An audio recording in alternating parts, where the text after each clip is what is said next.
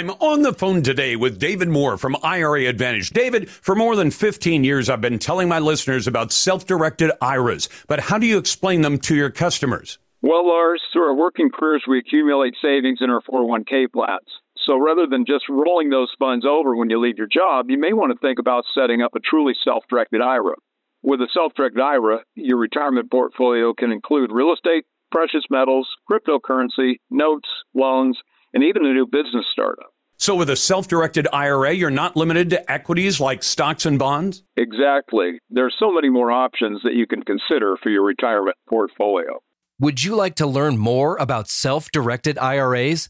Then go to IRAadvantage.com, view the videos, and then let the self directed IRA professionals at IRA Advantage set up a self directed IRA for you. Your retirement, your way. Visit the professionals today at IRAadvantage.com. Thank you.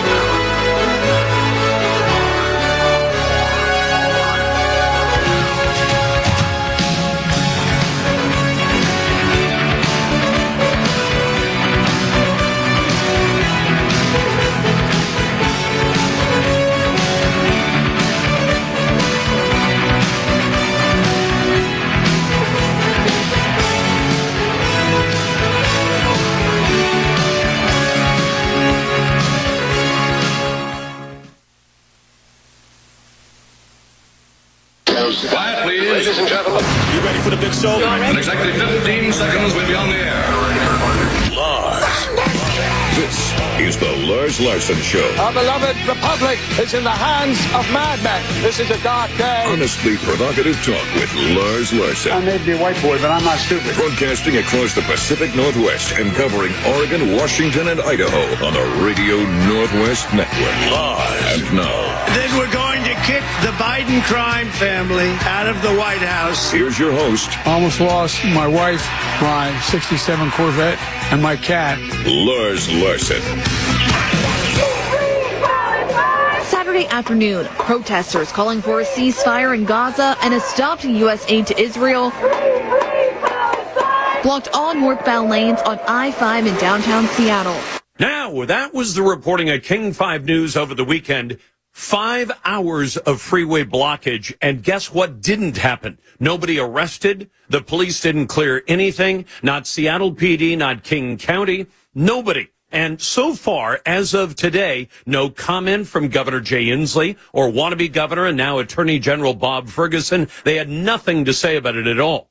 SPD was given a stand down order, even though ambulances were blocked by that freeway blockage. And the King County Sheriff was ordered to block ramps on the freeway, not to help the general public, but to keep the activists who are illegally blocking Interstate 5 safe at the time. Welcome to the Lars Larson Show. Glad to have you with me, uh, and glad to take your phone calls and emails.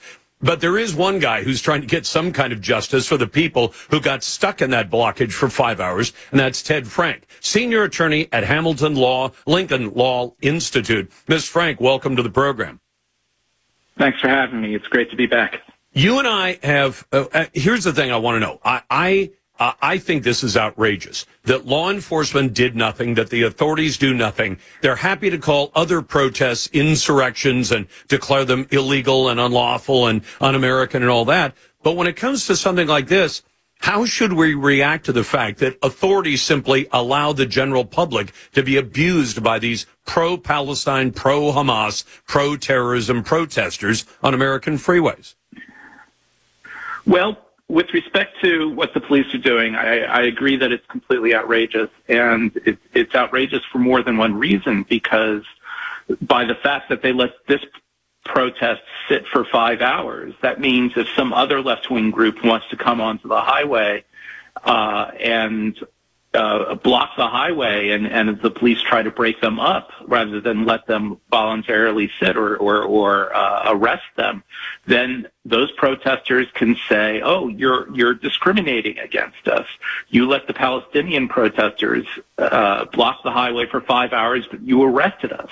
And that could be a left-wing protest, that could be a right-wing protest, but they will then have a lawsuit against uh, the city for uh, for the disparate treatment uh, and and argued that that that they were being punished for their First Amendment views. That if they had different First Amendment views and and were blocking the freeway, uh, they they they they would be allowed to sit there.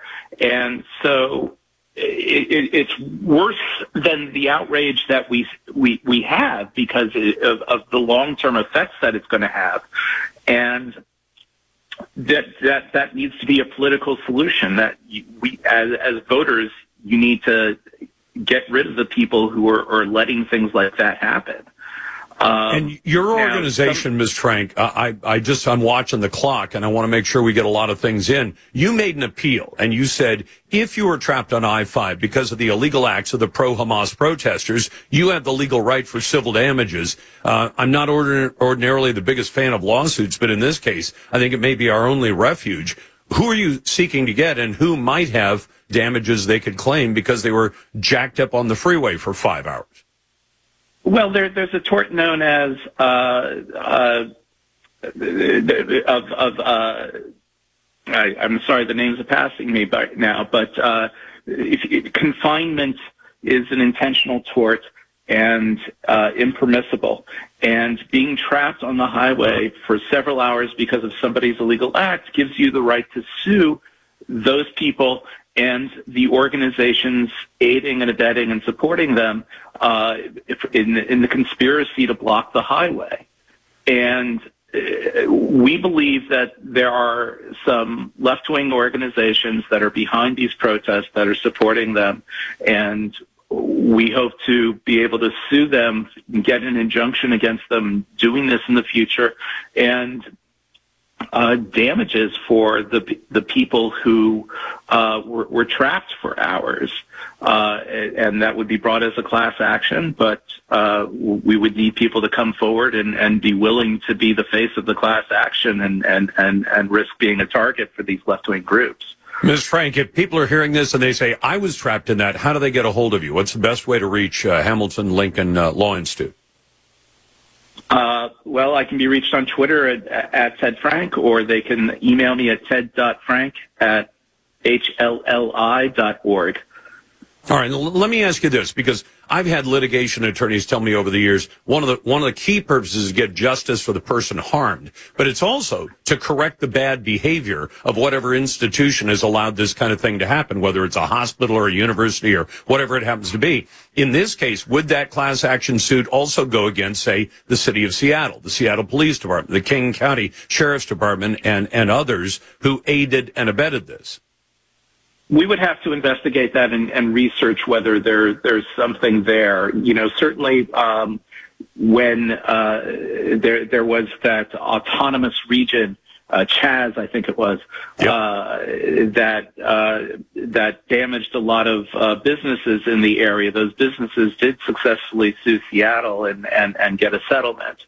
Um, whether there, there's something analogous that could happen here for the failure to enforce the law uh, or uh, normally there there's a lot of uh, state immunity and city immunity that makes it very hard to sue the government. But you know, it, it, it's certainly something we would investigate. Well, I mean, Ms. Frank, not that I'm crazy about the idea of taxpayers having to pay those damages, but what I'd love to see is King County and Seattle and other cities that have aided and abetted the same kind of nonsense, like the city of Portland. I'd love to see them tagged. And if they had to go to court and say to the judge, okay, we'll fix this. We will no longer handle situations this way. Then you get a lot of justice for a lot of people. Do you think that's even within the range of reason to go after in court?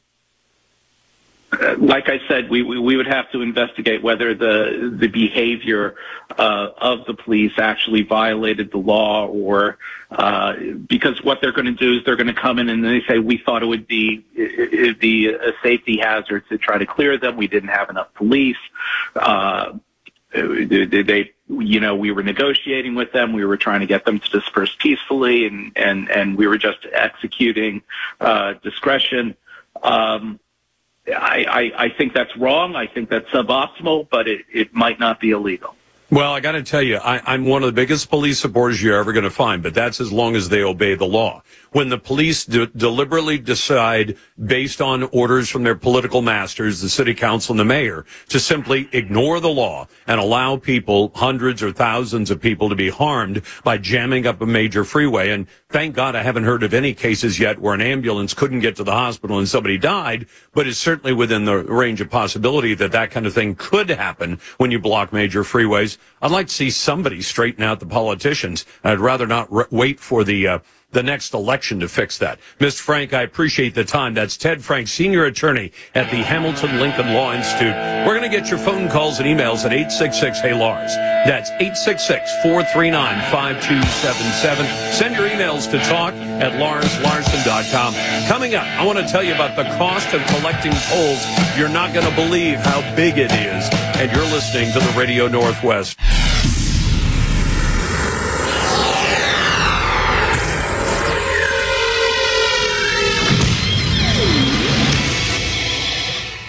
Hey, I.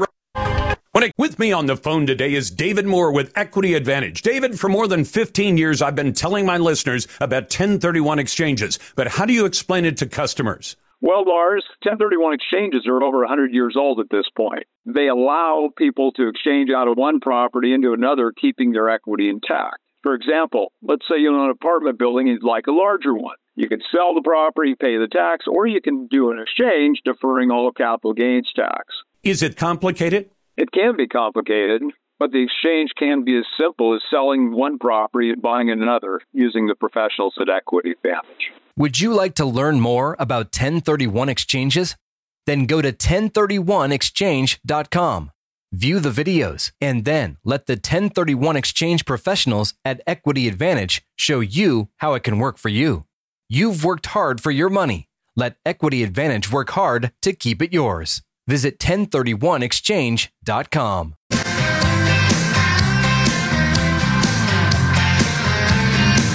Broadcasting the sound of freedom. Here's Lars Larson. That makes a lot of sense. A lot of nonsense. Right.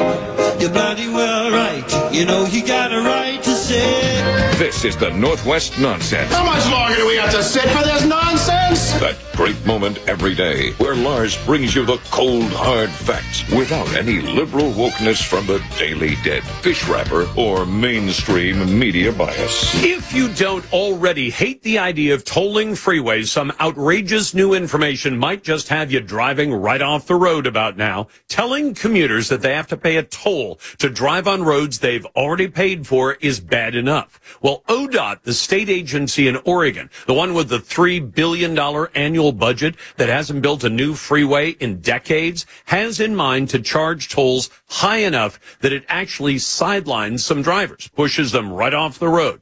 Well, now Dan Lacey at Oregon Tolling Updates has discovered what it costs or what they think it's going to cost to collect $1 in freeway tolls. And the answer is 85 cents. You heard that right.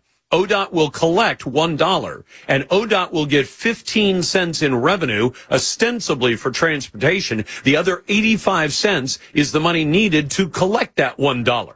That's right. ODOT plans to strip literally tens of millions of dollars out of your pockets with the aim of curing congestion by economically driving the poor right into the ditch. Estimates say a commute from Wilsonville to Vancouver under this tolling scheme could cost $15. Now imagine doing that on a daily basis and taking that right out of your take home pay. But the cost of collecting those tolls, even using cameras and computers, will be 85 cents of every single dollar. Now in the Puget Sound region, they've got lots of tolling already. They only charge about 30 cents for every dollar, but even that I think is too much. That's why ODOT only expects to net tens of millions of dollars a year, adding less than 1% to its annual budget, but adding to your household budget dramatically. And it's going to keep a lot of citizens off the road, which is the aim of the ODOT tolls. They're not so much worried about the money. They want to do what they call congestion tolling, and that is if the freeways are too congested, make them too expensive for poor people to drive on, and then the rich will be able to drive down the freeway without dealing with all that congestion. And you laughed when I told you decades ago that greenies are waging a war on the car. By the way, Glad to have you with me on a Monday. Glad to have you listening on the Radio Northwest Network. Uh, before we get to the the grill, let me give you today's uh, X poll. Should Joe Biden fire his defense secretary for keeping a serious hospital stay secret from his boss? The Pentagon withheld disclosing that Defense Secretary Lloyd Austin had been in the hospital in intensive care for days. Now, did he know that he was going to be there? Well, he knew when he went into the hospital on December 22nd for elective surgery that he was going to be gone. And then he came back. Uh, and then on January 1st, he was apparently in incredible pain. So I don't blame him for going to the hospital. He spent four days in the ICU. And yet, apparently, nobody at the Pentagon thought it was important to let Joe Biden or Joe Biden's staff know what was going on. So Lloyd Austin's duties as defense secretary were handed off to the deputy secretary of defense, except she was on vacation in Puerto Rico.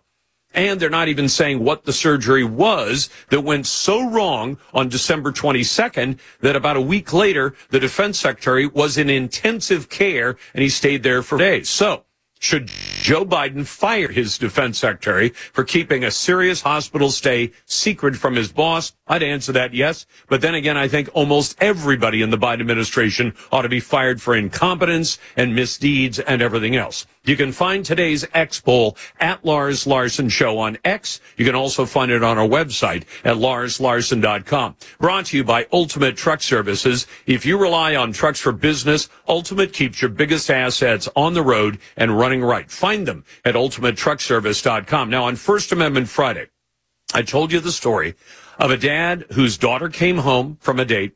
She'd been beaten up badly. He, he went and found the young man who had beaten his daughter, allegedly, uh, and he shot him. And then the dad got shot by one of the beater's buddies. So then they put the dad on trial. And I ask you, would you convict that dad for shooting the man? He didn't kill him, but he shot him, who beat his daughter. 93% of you agreed with me and said no to that question. Only 7% of you said yes. Glad to get your calls. And this is the best conversation in talk journalism at 866 Hey Lars. That's 866 439 5277. Naysayers go to the head of the line at 866 439 5277. Send your emails to talk at larslarson.com and vote in our Twitter poll or X poll if you would. Now, our question of the day. Should states that already make millions or hundreds of millions of dollars from booze come out against any amount of drinking? the Oregon Health Authority has put out a brand new public service announcement. You've seen PSAs on television. You hear them on the radio as well. And their PSA campaign says rethink the drink. It shows a man grocery shopping with his young daughter. And as he picks up a bottle of wine, his daughter tells him, that's not good for you. Now, dad isn't intoxicated at that point. He's just picking up a bottle of wine, presumably to go with dinner or some other moderate drinking. Well, the Oregon Beverage Alliance sent a letter to the Oregon Health Authority and Governor Tina Kotek saying the ad is wasteful and offensive. I would agree with them. I got no dog in the fight. I prefer to prefer, I, I actually prefer the brown Irish wine to any of the stuff that's red or white. But the fact is the Northwest has a very healthy winery business and the states make a lot of money on that booze. And then when one agency of the state is promoting making of al- of uh, wine and beer and spirits, and another agency is telling you, no, all that stuff is unhealthy for you. I'd love to have a naysayer tell me why that makes sense. And now today's Daily Grill. Insane. Are you insane? Ridiculous. They get more and more ridiculous. Flat out dumb. You're even dumber than I thought. Who deserves today's Lars Grill of the Day? Maybe they're just really, really stupid. Find out right now. I want to give today's Daily Grill to the burgeoning bucks that are being demanded for a new bridge over the Columbia River. I hinted this to you last week that they were saying the price is likely to go up. Now we get an idea of what it is. Economist Joe Cortright at City Observatory says there have been massive increases in the estimated cost of the interstate bridge replacement over the Columbia River on Interstate 5, the Boondoggle Bridge used to justify a light rail line that citizens don't even want 13 months after they last raised the price of the bridge by more than 50%, the state's DOTs, both Oregon and Washington, say it's going to cost even more than that. And Cortright puts it this way. We estimate project costs are likely to increase 20% or more. That would drive the price tag to as much as $9 billion, about double the estimate just four years ago. Now, ODOT, the DOTs, are blaming inflation, and yet their own cost estimate said inflation was estimated to cost about 3.5% a year uh, for the rest of the decade. It has now gone up 50% and then another 20% on top of that. It is a gigantic increase in a price tag, and I'd say we can't afford it. Mike writes in with today's best email, but you can always send more. Lars, I didn't get jabbed. I won't get jabbed, but I will use certain therapeutics to get better. I'm 62. I tested positive a few days ago for COVID-19 using a home test kit my wife wanted me to use. I personally didn't think it mattered, but I suppose I was curious. I got Delta COVID two years ago. It was like a train hitting me. I put my wife in the hospital for a few days until monoclonal antibodies did their job. He says, uh, I'm just not going to do it. Not taking the tax, uh, not taking the vax. Signed Mike. Back in just a moment. Glad to be with you on a Monday. You're listening to the Lars Larson Show and the Radio Northwest Network. The Lars Larson Show.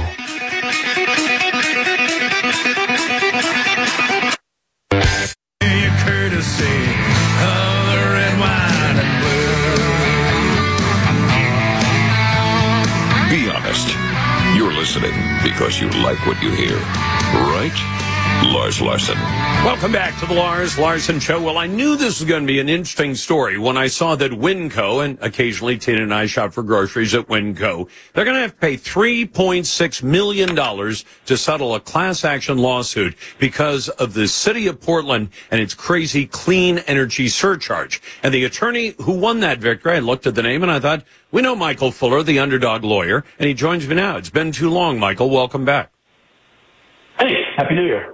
There's a part of this that, that I disagree with, though, and, and I want you to tell my audience how it is that thousands of customers were misled by the way that Winco displayed that clean energy surcharge on the receipt they got for their groceries and uh, and how this fixes it. And then I want to ask you a couple of questions, but I'll, I'll tell you up front. Uh, I want this stuff to be transparent to the public, and I'm worried that winning this is going to make it invisible to the public. Sure, uh, fair point. So when you buy something in Oregon, whether it's a car or a banana, Oregon law requires it to be advertised for the price that you're charged. And in this case, customers came to us complaining that Winco would advertise, say, a pack of batteries for a dollar, but after they got rang up and looked at their receipt, it had actually charged them a dollar oh one.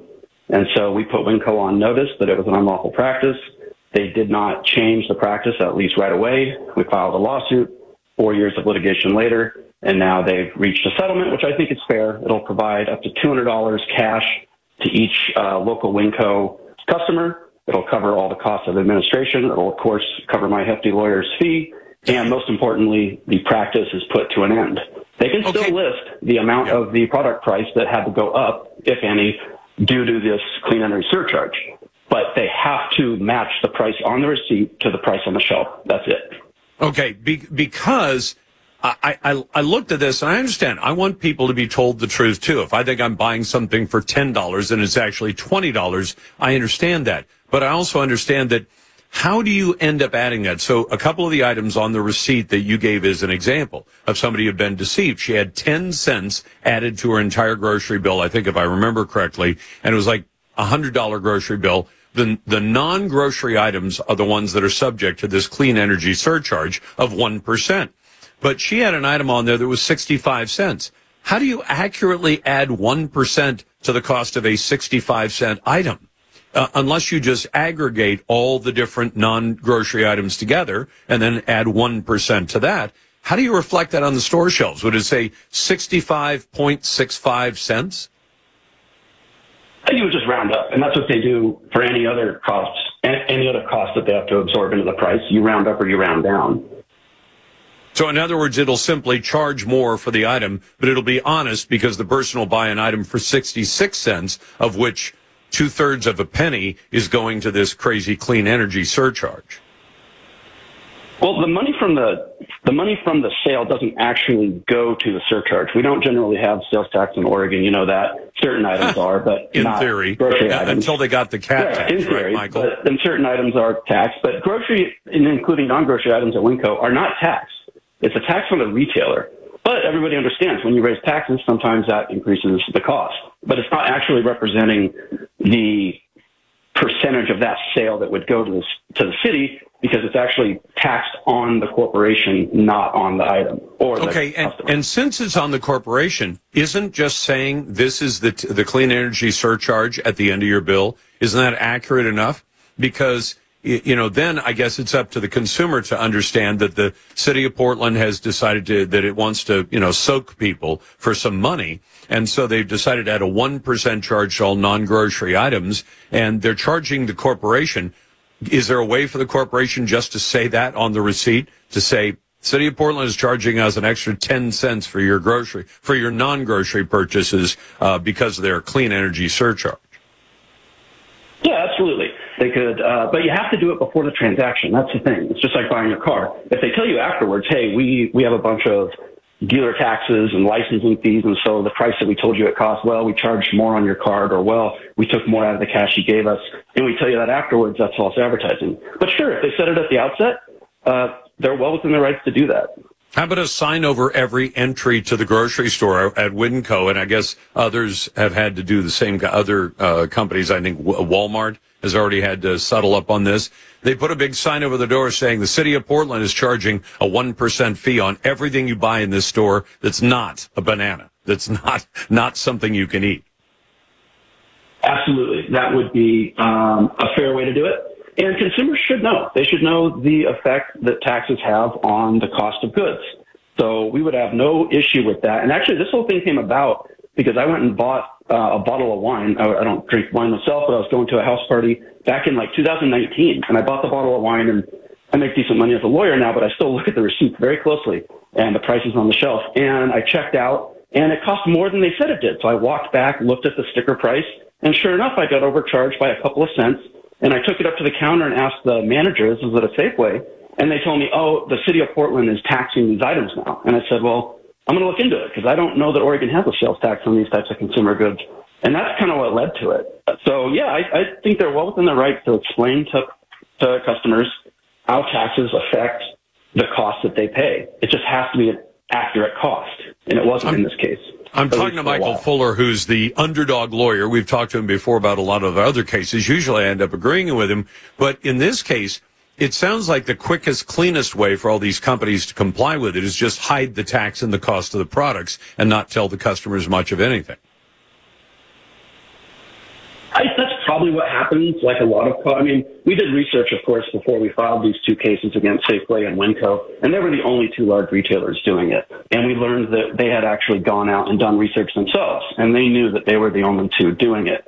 Costco didn't do it, Lowe's didn't do it, Home Depot didn't do it, but they did, and that's fine. Um, but it was unlawful the way they did it. I can totally understand that a large corporation would be frustrated doing business in Portland with yet another tax, but the tax is on the corporation and it was passed unanimously by the voters. And so, you know, that's another cost of doing business, just like executive compensation, just like increased fuel prices. And sometimes those result in higher prices, but you just need to be upfront with the customer about what something's going to cost. And the reason this came on our radar, in addition to me seeing it at Safeway, it was, you know, it was really people who were price conscious shopping at Winco who actually brought it to our attention after the Oregonian article ran, we've gotten over 400 inquiries from customers, and a, not a lot, but at least a few of them said, "Hey, I brought this issue up to the checker, or I came back and brought it to the manager, and they just told me that's a city tax." Well, I've got an idea for you. Is it legal for the city to effectively impose a sales tax in Oregon? That I don't know. Uh, you, you know me. I spend my time representing uh, people, you know, shoppers and people who have student loans. So I don't know much about the rights of corporations to be free from. No, no, but, taxes, but, but, would, I'm saying that every time Oregonians have been asked to vote on a sales tax, just like in Washington, Washingtonians vote down income taxes and get them anyway. Oregonians vote down sales taxes and get them anyway. And usually the government wants to be sneaky about them. So they'll say the CAT tax really isn't a sales tax, even though it's generated by the sale of, of big ticket items typically. And so I, I just wondered if there would uh, be a way to go to go to bat for all the people in the state of Oregon and say, look, you're charging what amounts to a sales tax. And Oregonians have said no nine different times at the polls to a sales tax. Knock it off. You know, it's interesting. I don't see why the voters of Oregon couldn't say individual cities cannot charge taxes based on the sales of goods or based on the amount of volume of sales.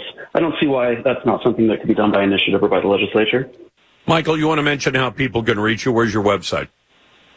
Yeah, uh, anyone. It has to be. You have to be a local Winco shopper. Um, so any family uh, around the three Portland Winco stores, you can go to underdoglawyer.com, and all you have to do is just give us your email. We don't actually touch the money. The court will appoint a claims administrator, and they will verify the claims.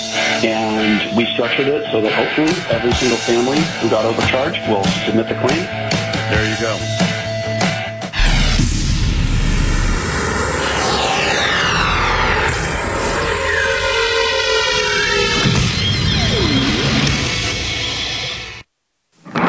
Are you worried? I'm on the phone today with David Moore from IRA Advantage. David, for more than 15 years, I've been telling my listeners about self-directed IRAs, but how do you explain them to your customers? Well, Lars, through our working careers, we accumulate savings in our 401k plans.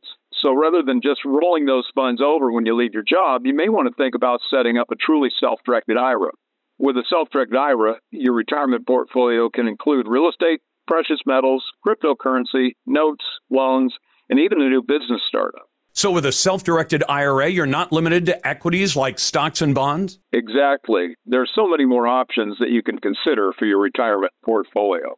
Would you like to learn more about self directed IRAs? Then go to IRAadvantage.com, view the videos, and then let the self directed IRA professionals at IRA Advantage set up a self directed IRA for you. Your retirement, your way. Visit the professionals today at IRAadvantage.com.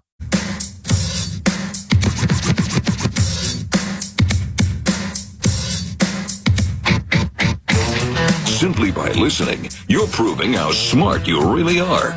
Lars thanks you.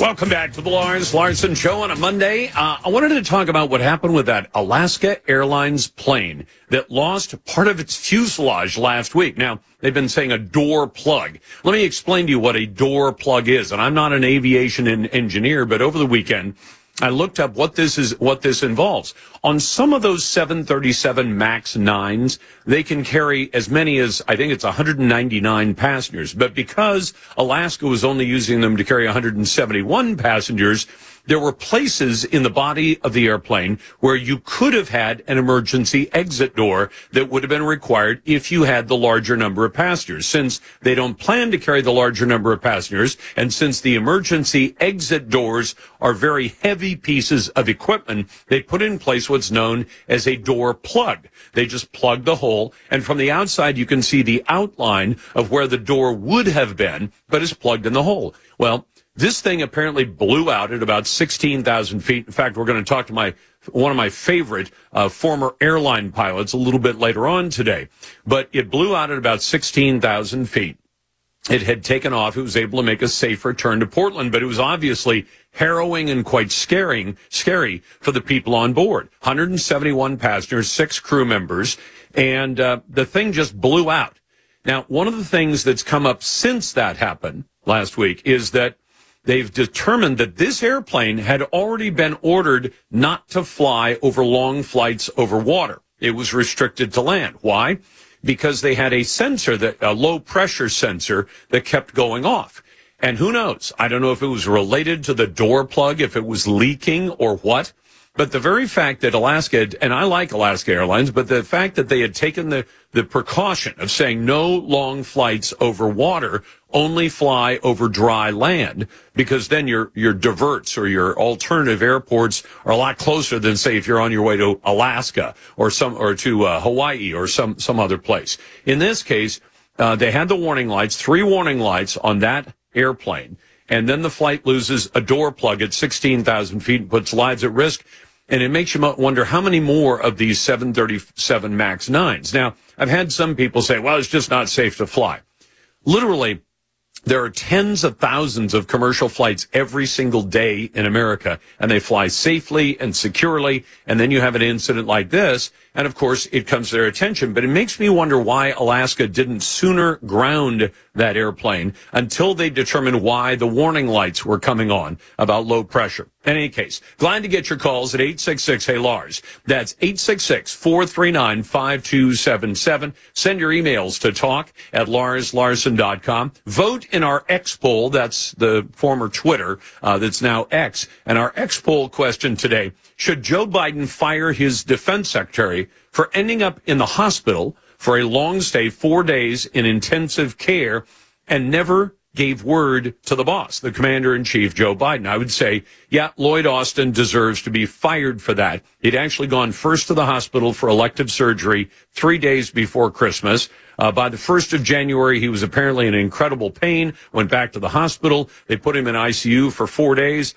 He, his duties were assumed then by his deputy, who happened to be on vacation in Puerto Rico and wasn't even in uh, the continental United States, but she was in charge of the Pentagon. And guess who didn't know about it? That would be Joe Biden. Which brings me to a speech that Joe Biden gave today. And I, I have to tell you something. I don't particularly like Joe Biden, period, because I think he's kind of a pervert. Uh, he, he pervs on children and women and things like that. But this guy is one of the longest lasting, most successful liars in the world. I mean, he constantly lies about things. Now, you remember when Donald Trump was in office, the mainstream media couldn't get enough of calling out the lies of Donald Trump. And usually it was about matters of opinion. So Joe Biden shows up. He gave a campaign speech on Friday. He gave another one today in Charleston. And he showed up at the Mother Emanuel AME Church in Charleston. And standing there at the podium, he gave another of these speeches in which he basically condemns anybody who doesn't agree with him. And he accuses the other side of trying to take away your voting rights while his allies have been trying to throw Donald Trump off the ballot. Now, who's taking away your voting rights if they're literally taking one of the most popular political candidates in American history off the ballot altogether because that's the only way Joe Biden and his friends think that he can win. So he shows up at the Mother Emanuel AME Church in Charleston, and he stands up and makes a claim that he's made before. He says that he was raised in a black church in Wilmington, Delaware. That appears to be a, just a bald-faced lie by Joe Biden. And he's been telling that same lie over and over and over again for decades. And then he says that he, quote, this is what he said today. He said he started a civil rights movement at this black church in Wilmington, Delaware. Well, he was lying. He said, I've spent more time in the Bethel AME church in Wilmington, Delaware than most people know, black or white, have spent in that church because that's where I started a civil rights movement. Well, the problem is, is that people have been going to that church, Bethel AME church in Wilmington, Delaware, for decades have no recollection of Joe Biden attending the church as a child. Now, I'll remind you, his history was he went to high school, he went to college in the late 60s. He became a U.S. Senator in the early 70s. That's when he started stealing classified documents without permission and everything else. But they don't remember him. Now, I would ask you, if somebody had gone to your church as a teenager and after a few years he became a U.S. Senator and then later vice president, do you suppose you might have a pretty good recollection of that? Nobody at that church in Wilmington, Delaware, that black church in Delaware, can even remember Joe Biden ever attending that I'm on the phone today with David Moore from IRA Advantage. David, for more than 15 years, I've been telling my listeners about self-directed IRAs, but how do you explain them to your customers? Well, Lars, through our working careers, we accumulate savings in our 401k plans. So rather than just rolling those funds over when you leave your job, you may want to think about setting up a truly self directed IRA. With a self directed IRA, your retirement portfolio can include real estate, precious metals, cryptocurrency, notes, loans, and even a new business startup. So, with a self directed IRA, you're not limited to equities like stocks and bonds? Exactly. There are so many more options that you can consider for your retirement portfolio. Would you like to learn more about self directed IRAs? Then go to IRAadvantage.com, view the videos, and then let the self directed IRA professionals at IRA Advantage set up a self directed IRA for you. your retirement your way. Visit the professionals today at IRAadvantage.com.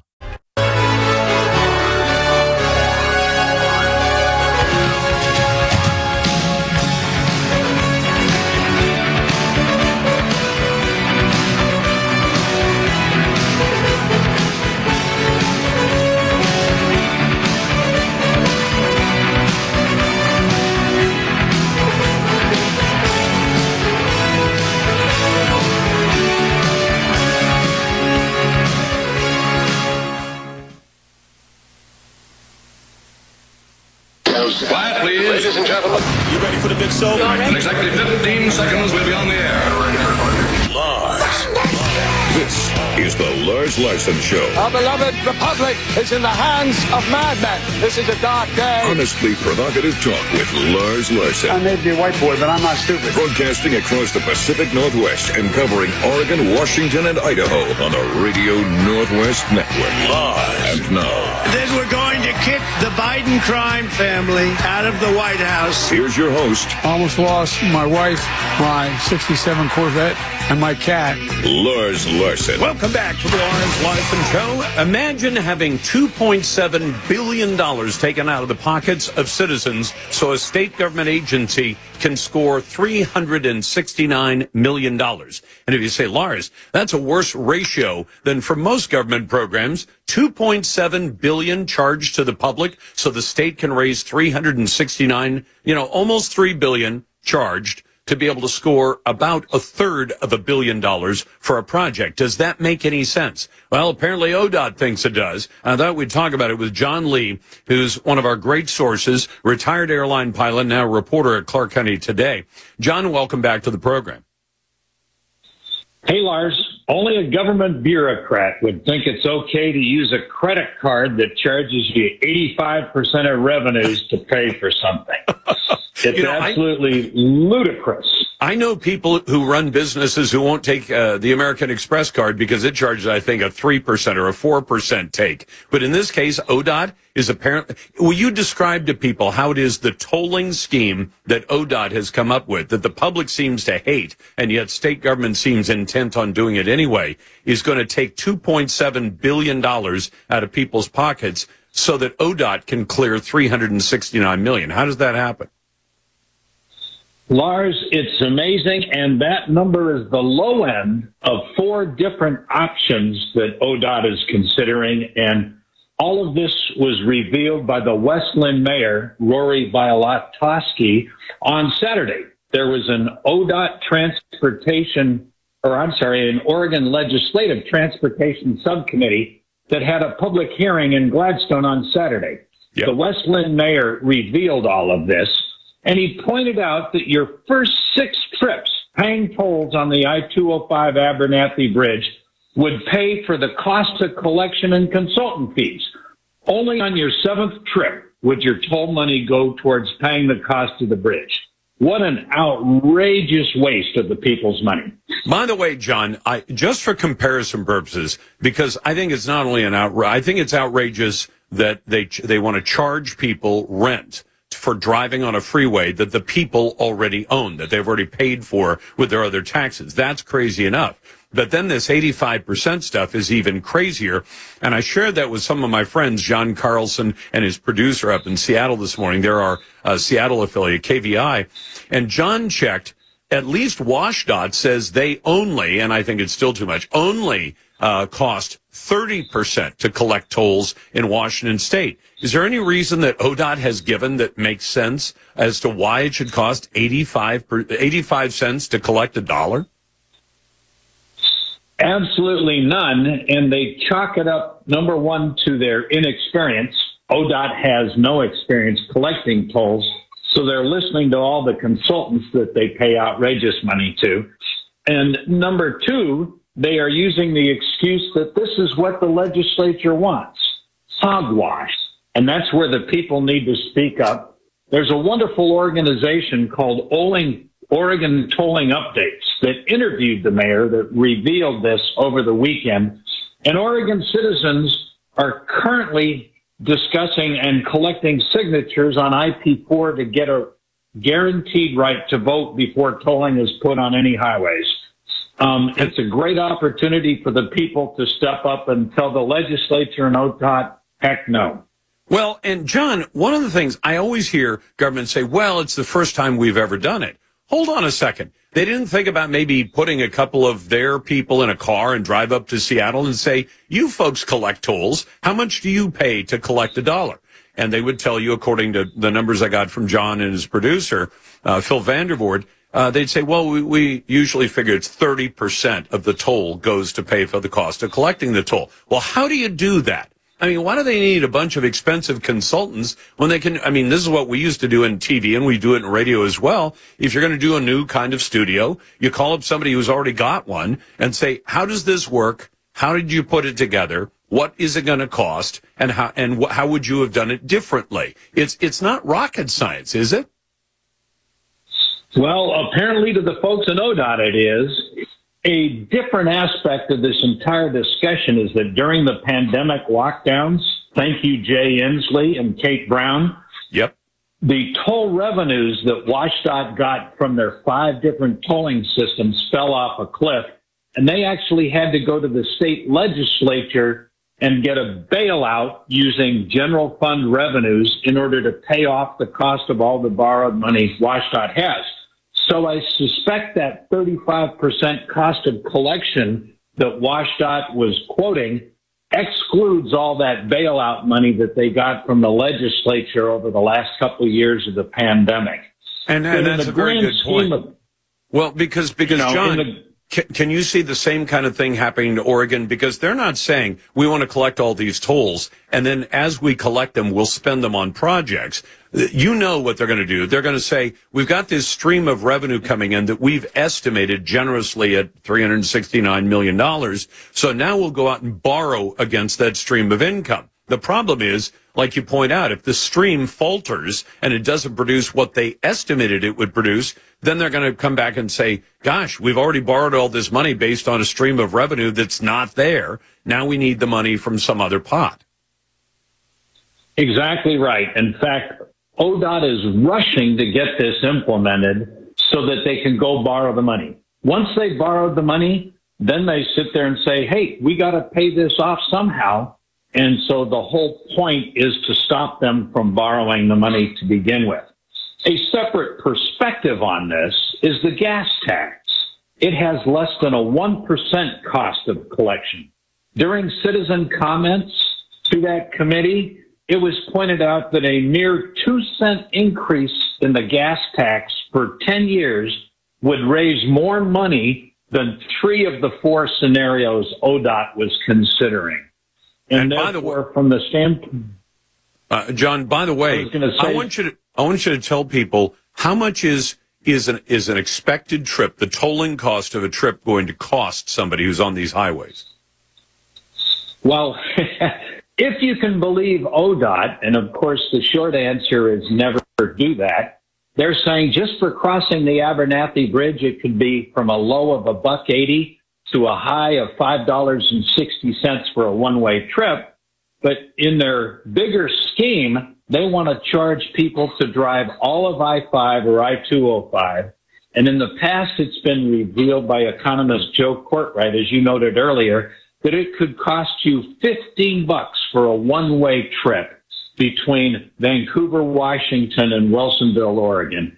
What an outrageous waste of the people's money that clearly the average hardworking citizen can't afford.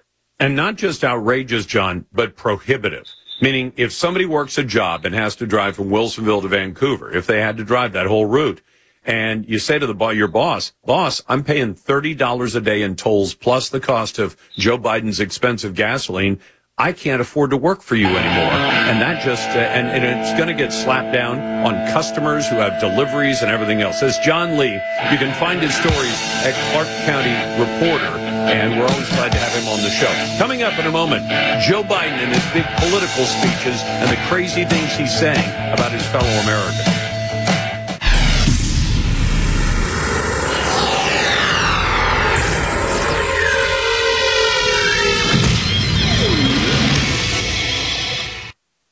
Well, with the with me on the phone today is David Moore with Equity Advantage. David, for more than 15 years I've been telling my listeners about 1031 exchanges, but how do you explain it to customers? Well, Lars, 1031 exchanges are over 100 years old at this point. They allow people to exchange out of one property into another, keeping their equity intact. For example, let's say you own an apartment building and you'd like a larger one. You can sell the property, pay the tax, or you can do an exchange deferring all capital gains tax.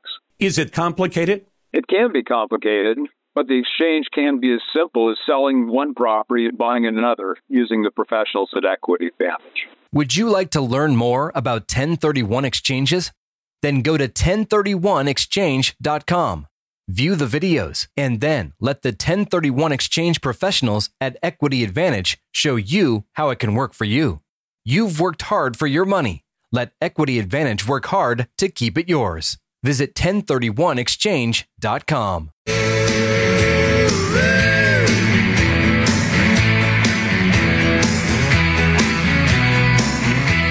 Just think of him as your concealed carry.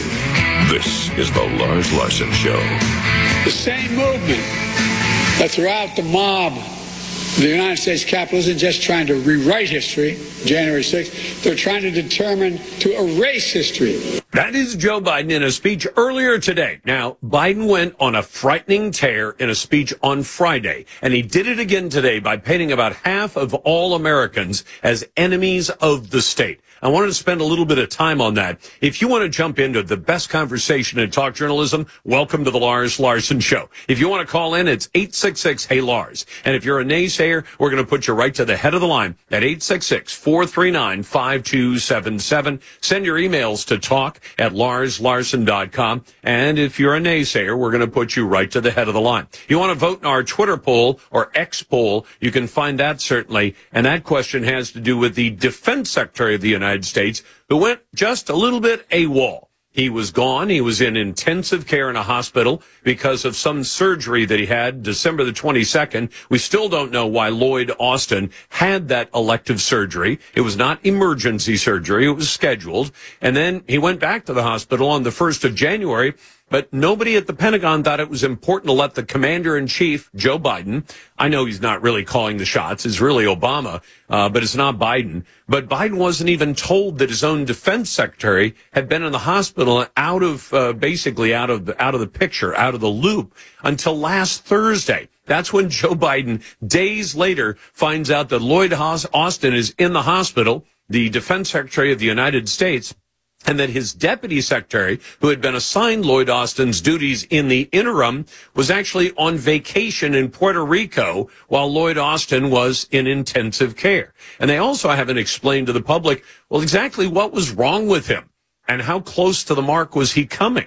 I mean, if you go in for surgery uh, three days before Christmas, and then about a week later, you're forced to go back to the hospital, and they decide to put you in intensive care for four days, it makes you wonder is there something seriously wrong with America's defense secretary and who was actually minding the store while he was in intensive care and his deputy, a young lady, Ms. Hicks, was down in Puerto Rico on vacation and supposedly she was the acting defense secretary at that point. If anybody knows the answer to that, I would love to know what it is. In any case, you can find the X poll at Lars Larson Show and on our website at larslarson.com. But let me get back to these crazy speeches. Joe Biden came out on Friday.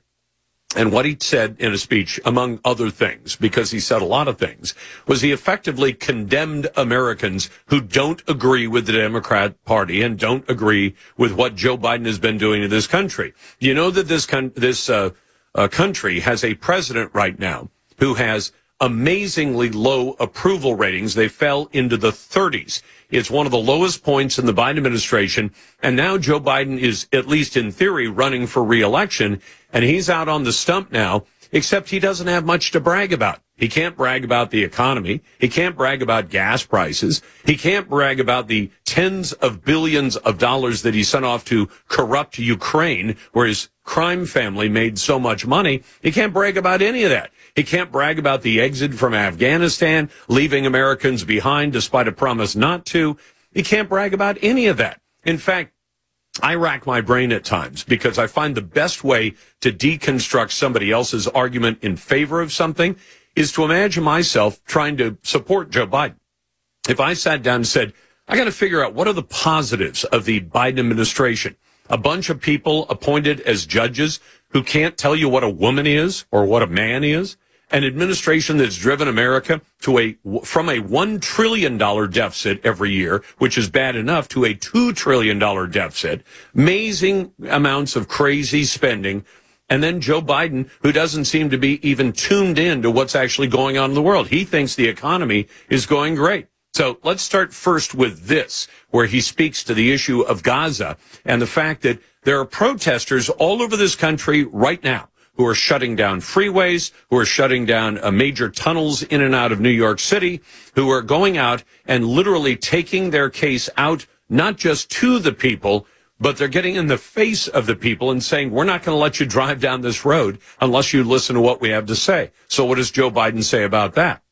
I understand their passion, and I've been quietly working. I've been quietly working with the Israeli government to get them to reduce and significantly get out of Gaza. I'm using all that I can to do that. Now, did you hear the interruptions in the background of that soundbite? That was pro Hamas, pro terrorism, pro Palestinian protesters who are literally interrupting Joe Biden's speech. Now, does that make any sense? No, it doesn't. Unless you consider that America's political left, the ones who favor terrorism by the, uh, the, the terrorists of Hamas, they've decided that if you won't listen to them, they will force you to listen to them. And then what Joe Biden just said, I'm doing everything I can to get Israel to get out of Gaza. They're in Gaza to destroy a terrorist organization. And the Democrats have kind of walked themselves into a corner. And here's why they're in a corner because they want to stand up and say, we support the Palestinians. And then a ter- Palestinian terrorist organization slaughters more than a thousand people on the 7th of October. And all of a sudden, it's the Democrats who are saying, yeah, terrorism, we're in favor of it. And it's an untenable argument. And then when Israel tries to do what the United States has done when terrorists have attacked us, you go after the terrorists, you hunt them down, and you kill them if you have to. You wipe out Hamas. And now Joe Biden is promising to tell Israel, stop hunting the terrorists. Doesn't make any sense at all. And then, then Joe, Joe Biden tried to link somehow America's MAGA movement, and I consider myself part of the Make America Great Again movement, and that's Donald Trump. But Joe Biden is trying to say that if you're in favor of making America great again, then you are basically taking the side of the South in America's Civil War. Listen to this.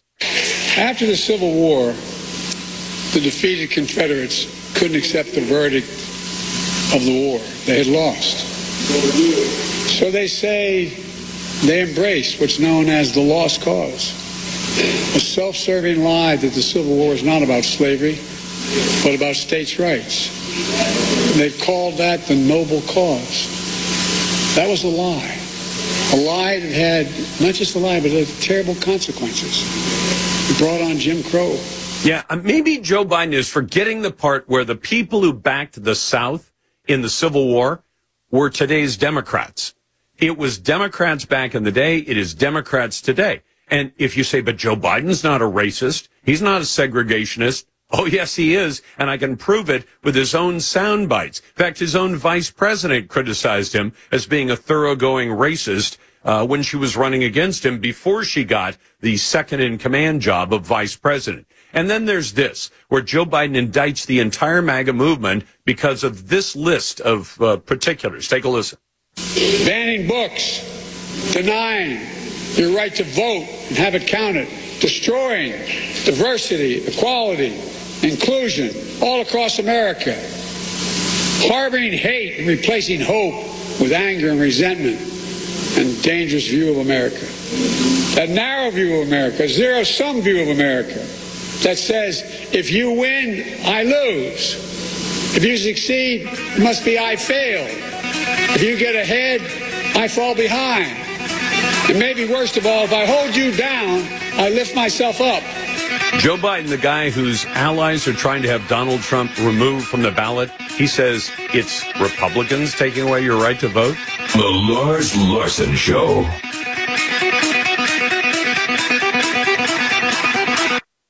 Li-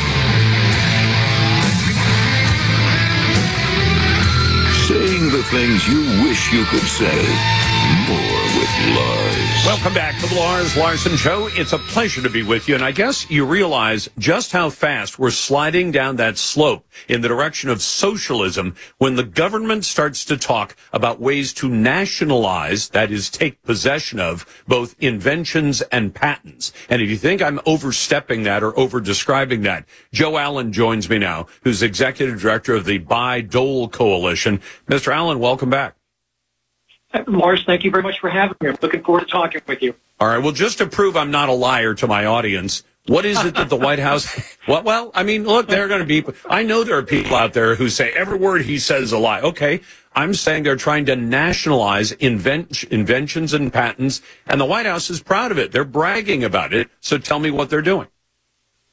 Well, basically, we have a law that was put in place in 1980, which has made the U.S. the, the international leader in, in innovation. And basically, it allows universities and small companies to make inventions to government funding to turn them into commercial products. And that's great.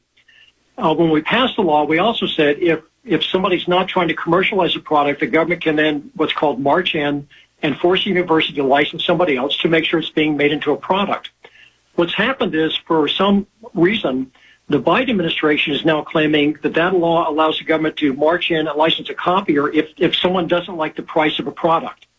And while that may sound r- rational, and it, it doesn't to me, but it might to somebody, the problem with that is our, our, our system is driven by small companies. And any large competitor or foreign competitor can now use, use what the Obama, what the Biden administration is proposing to basically say, hey, we can make what Lars, what Lars came up with and took him 10 years and a million dollars to create. We can make it cheaper than he can.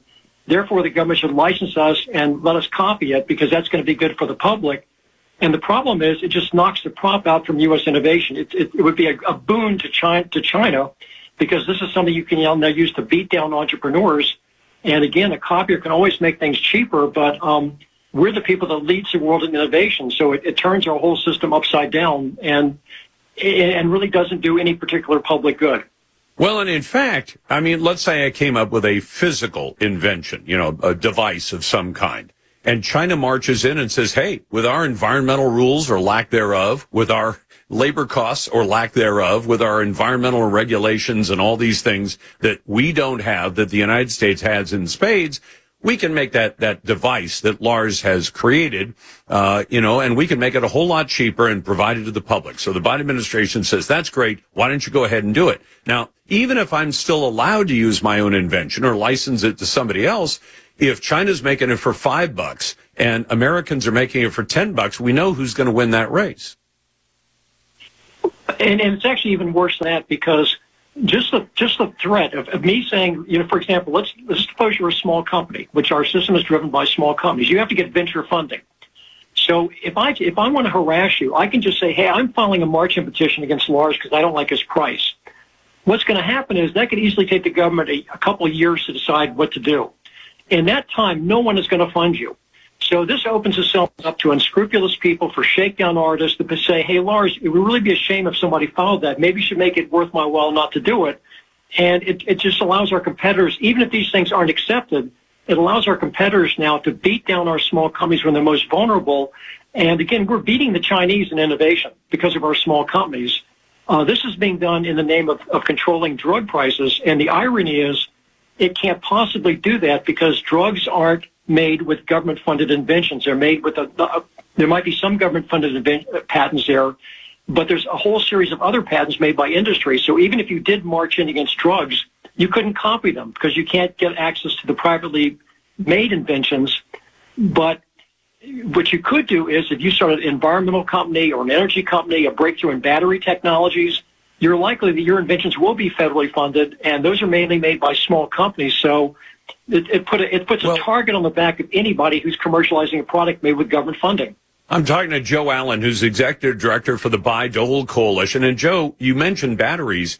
About a year and a half ago, we talked to a Seattle company that had access to and had licensed or wanted to license a, a something that had come out of a government lab. And it was battery technology. It was the, I think we called it the secret sauce at the time. It was some different uh, you know, mixture of the kinds of things that go into a battery, the liquids that go into it, that made the batteries a whole lot more efficient. And then they found out that even though it was developed in a, I think it was the Northwest Regional Labs, uh, that they, that, that a Chinese company or a company that ended up being sold to a Chinese company had possession of the patent, even though it had been developed by the U.S. government. And they said to the U.S. government, "Hey, let us use it. Uh, we're we're we're meeting all the criteria." And as and I've never been able to get the battery company to talk again. They talked one time, and then after that, I don't know if they were worried about you know reprisals from our government. But basically, it's a Chinese company that's now selling American-made technology right back to America. Well, again, that, that's that's the worst scenario, and actually even worse than that was before Bayh-Dole, we gave all of our technologies away. So they weren't they weren't basically that's why we passed the law because we were the, the other people were using our technologies that the taxpayer paid for free, and we weren't commercializing them here. But the final other thing I'd like to mention to you is Congress has expressly said I work for Birch Bayh, who's who's one of the authors of Bayh-Dole. Right. Right. Congress Congress expressly rejected price control as a mechanism of Bayh-Dole. So what's happening is the bureaucracy now is changing the law without the consent of Congress. Congress has voted this down every time uh, Bernie Sanders has been trying to promote this idea for years. It's always been voted down. So now you wake up one day and the bureaucracy is saying, hey, we're going to put some, a meaning in the law, which Birch Bayh and Bob Dole said is not there. Congress has voted down. So you're changing the law without without the consent of Congress, and it, it's going to knock the props out of U.S. innovation just as the Chinese are openly saying that they they plan on running us off the road. So it, it's it really is a disaster. It's a shame because it's not going to accomplish any of the objectives that the Biden administration said, which is lowering drug prices. But it's having a chilling effect right now because this is hanging over people, and people right now are saying, "Why in the world should I put my venture funding into somebody like Lars Larson, who's starting a new company based on a government-funded invention?" Or why am I going to commercialize something? Because no one can tell you what a reasonable price is. That concept is made up by the bureaucracy after you commercialize something. So who's going to be dumb enough to make a product, spend 10 years of your life and maybe a million dollars, and if you fail, you take the hit. And if you succeed, I can come back and say, hi, I can make this more reasonably than Lars, and some bureaucrat's going to decide whether your price is reasonable, and if they think it's not, they're going to license a copier to run you off the road. No one's So- going to do that. And and they can do all that because not because Congress passed a law, but because people within the bureaucracy said this is the way things ought to run, and they did it without the benefit of the people's representatives weighing in on it. Absolutely, and I think this is starting to get bipartisan opposition. The more people are aware of what this is, um, it, it's a disaster. It's a policy disaster. And the irony is, it doesn't accomplish any public good. It's not going to help. It's going to help China a lot, but it's, but it's not going to do anything for U.S. It's not going to lower drug prices, but it's going to kill innovation. And uh, you know, we I, I think the more people realize this is going on, that the rule is pending right now. It's actually they made it a draft draft rule, so it's not even a regulation, but it's open for public comment until February the sixth. So it's really important that people get a hold of their members of Congress, give them a heads up, because Congress can weigh in and say, wait a minute, we never, this is not a law. You have no authority to do this, and we need to get this thing pulled back. It needs to be pulled back right now because it's doing damage Okay. to our economy right now. Joe, tell me one thing. When people call their member of Congress, is there a term of art for what this rule is? It's it's not the Bayh-Dole rule. It's the Bayh-Dole coalition that's fighting it. What are they calling it back on Capitol Hill?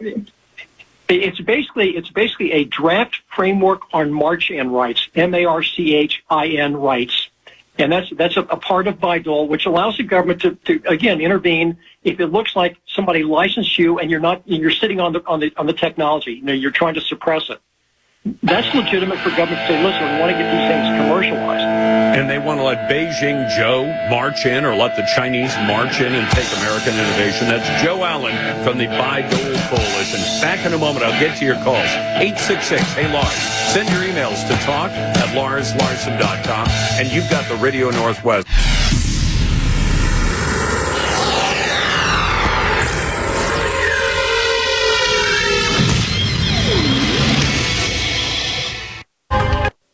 On the phone today with David Moore from IRA Advantage. David, for more than 15 years, I've been telling my listeners about self-directed IRAs, but how do you explain them to your customers? Well, Lars, through our working careers, we accumulate savings in our 401k plans.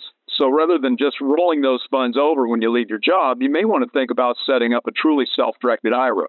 With a self directed IRA, your retirement portfolio can include real estate, precious metals, cryptocurrency, notes, loans, and even a new business startup. So, with a self directed IRA, you're not limited to equities like stocks and bonds? Exactly. There are so many more options that you can consider for your retirement portfolio. Would you like to learn more about self directed IRAs? Then go to IRAadvantage.com, view the videos, and then let the self directed IRA professionals at IRA Advantage set up a self directed IRA for you. Your retirement, your way. Visit the professionals today at IRAadvantage.com.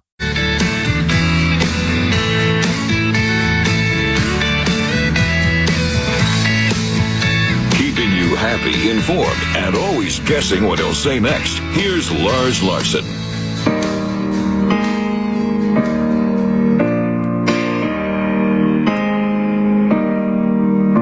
She can bench press her weight, she can be your gym spotter.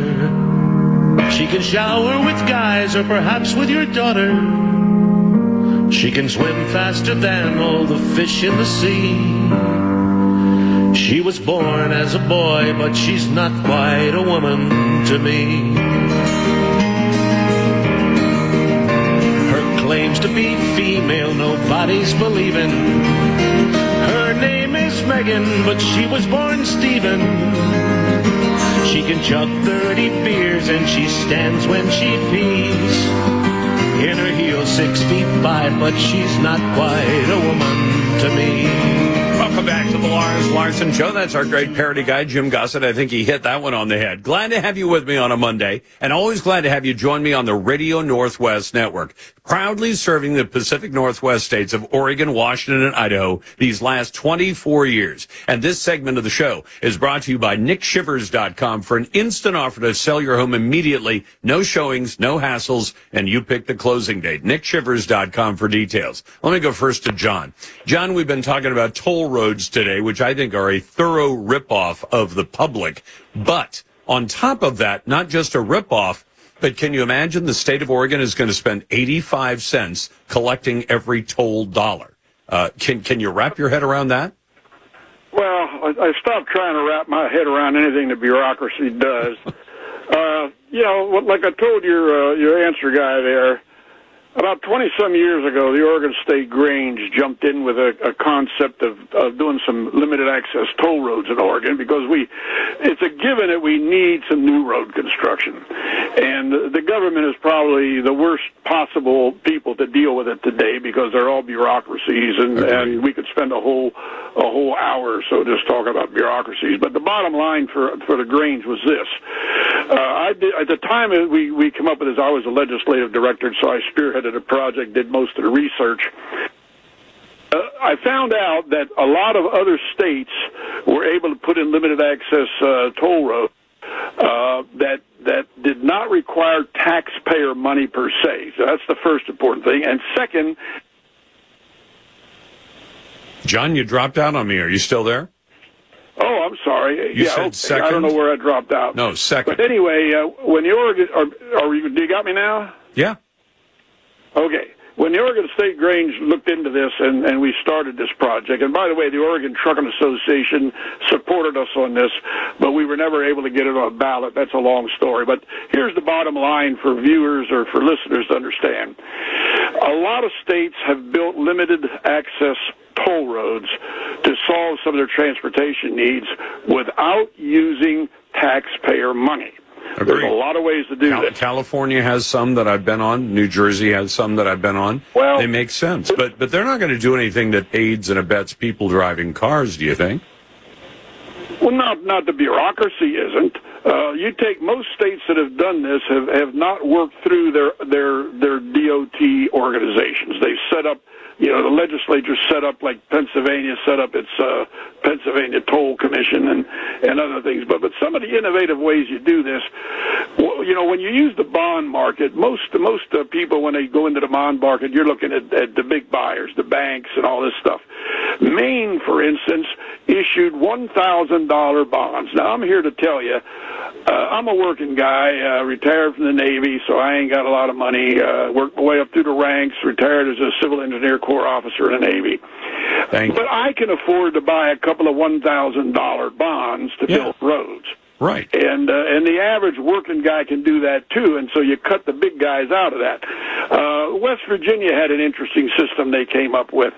I'm not sure how they actually financed it initially, but what they did was they they built their toll road there, which is now an interstate, but it started out as a a limited access two lane toll road, just like uh, Kentucky did. Also, by the way, a two lane uh, limited access road. And it's John, in- we're going to run out of time, and I want to ask you a question.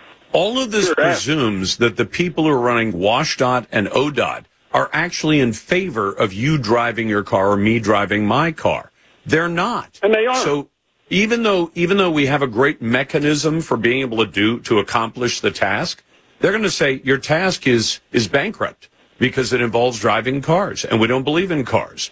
And and so when you start from that basis, and they say, well, well, then what's your what's your goal? I think the goal on the tolls, they wouldn't care if it cost ninety nine cents to collect every dollar, because what they really want to do is force people off the roads. In this case, they happen. And what's really cockamamie, John, is this.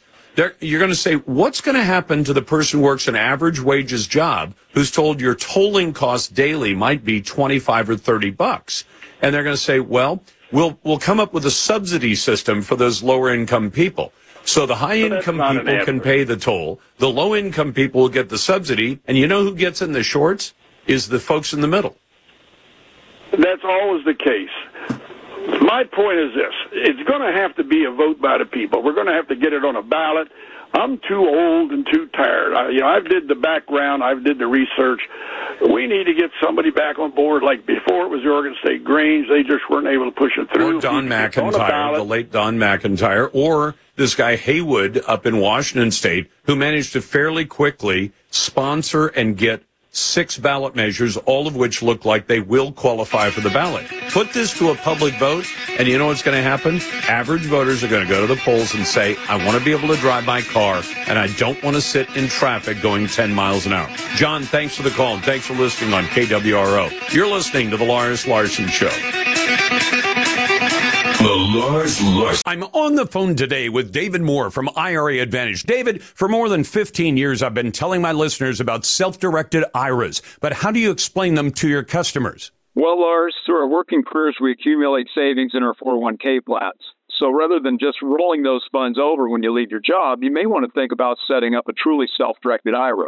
With a self directed IRA, your retirement portfolio can include real estate, precious metals, cryptocurrency, notes, loans, and even a new business startup. So with a self-directed IRA, you're not limited to equities like stocks and bonds? Exactly. There are so many more options that you can consider for your retirement portfolio. Would you like to learn more about self directed IRAs? Then go to IRAadvantage.com, view the videos, and then let the self directed IRA professionals at IRA Advantage set up a self directed IRA for you. Your retirement, your way. Visit the professionals today at IRAadvantage.com. Ladies and gentlemen, you ready for the big show? In exactly 15 seconds, we'll be on the air. Is the Lars Larson Show. Our beloved republic is in the hands of madmen. This is a dark day. Honestly provocative talk with Lars Larson. I may be a white boy, but I'm not stupid. Broadcasting across the Pacific Northwest and covering Oregon, Washington, and Idaho on the Radio Northwest Network. Live. And now, Then we're going to kick the Biden crime family out of the White House. here's your host, Almost lost my wife, my 67 Corvette, and my cat. Lars Larson.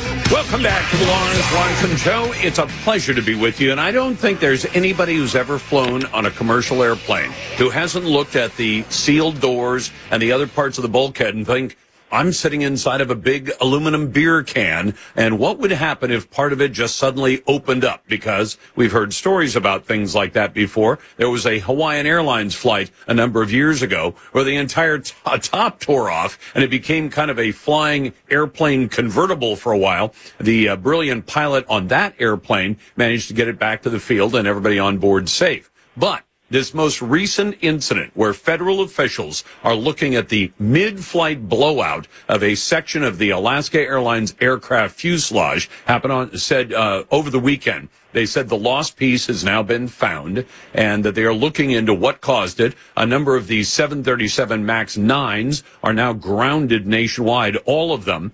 And I'm already hearing about some of the airlines that are saying, hey, we found some of the problems. So I thought we'd talk about it with our favorite meteorologist and retired commercial airline pilot, although he still flies airplanes, and that's Chuck Wiese. Chuck, welcome back. Glad to be here, Lars. Happy New Year. Happy New Year to you as well. What did you think when you first heard the report that uh, that a plane had lost not an emergency exit door, but a fuselage plug or a door plug? Well, it was pretty surprising because uh, such a thing is would be very rare. I mean, in fact, uh, during my entire aviation career, I've never heard uh, of a plug door or a door actually failing in that regard and then coming loose and flying off the fuselage. So it was very surprising. And uh, it's a shame that something like this had to happen with a company like Boeing, but uh, they've obviously got some problems. And Alaska as well. So let me ask you about this. Would you explain to my, I've done my best to explain, what, why is there a door plug there instead of an emergency exit door? Well, the plug is there because that's the way Alaska Airlines chose to configure that particular model of plane that they're going to use for their passengers. They didn't want the larger configuration, which would have made room to clear a row of, of uh, passenger seats there for an emergency exit row. Uh, and they didn't want that. They, they wanted a smaller version. So uh, when Boeing built the aircraft, then of course if you're going to configure it to a smaller version, they have to put a plug where otherwise there would be a um, a uh, uh, emergency exit door. So that's why it's there. But it isn't meant to serve any function at all once it's plugged. I mean, it's uh, outside of maintenance, maybe doing you know routine inspections on it. It would serve no other purpose. Well, and now United Airlines, just in the last hour or so, has come out with the announcement they've grounded their 737 MAX 9s, and they said they've been checking them over. and this sounds disturbing for me, a non pilot, Chuck. They said, We found some bolts that need to be tightened. That's a little disturbing when you say you've been flying airplanes, and now because of this incident, you ch- did a closer check on your planes and you found some bolts that needed tightening.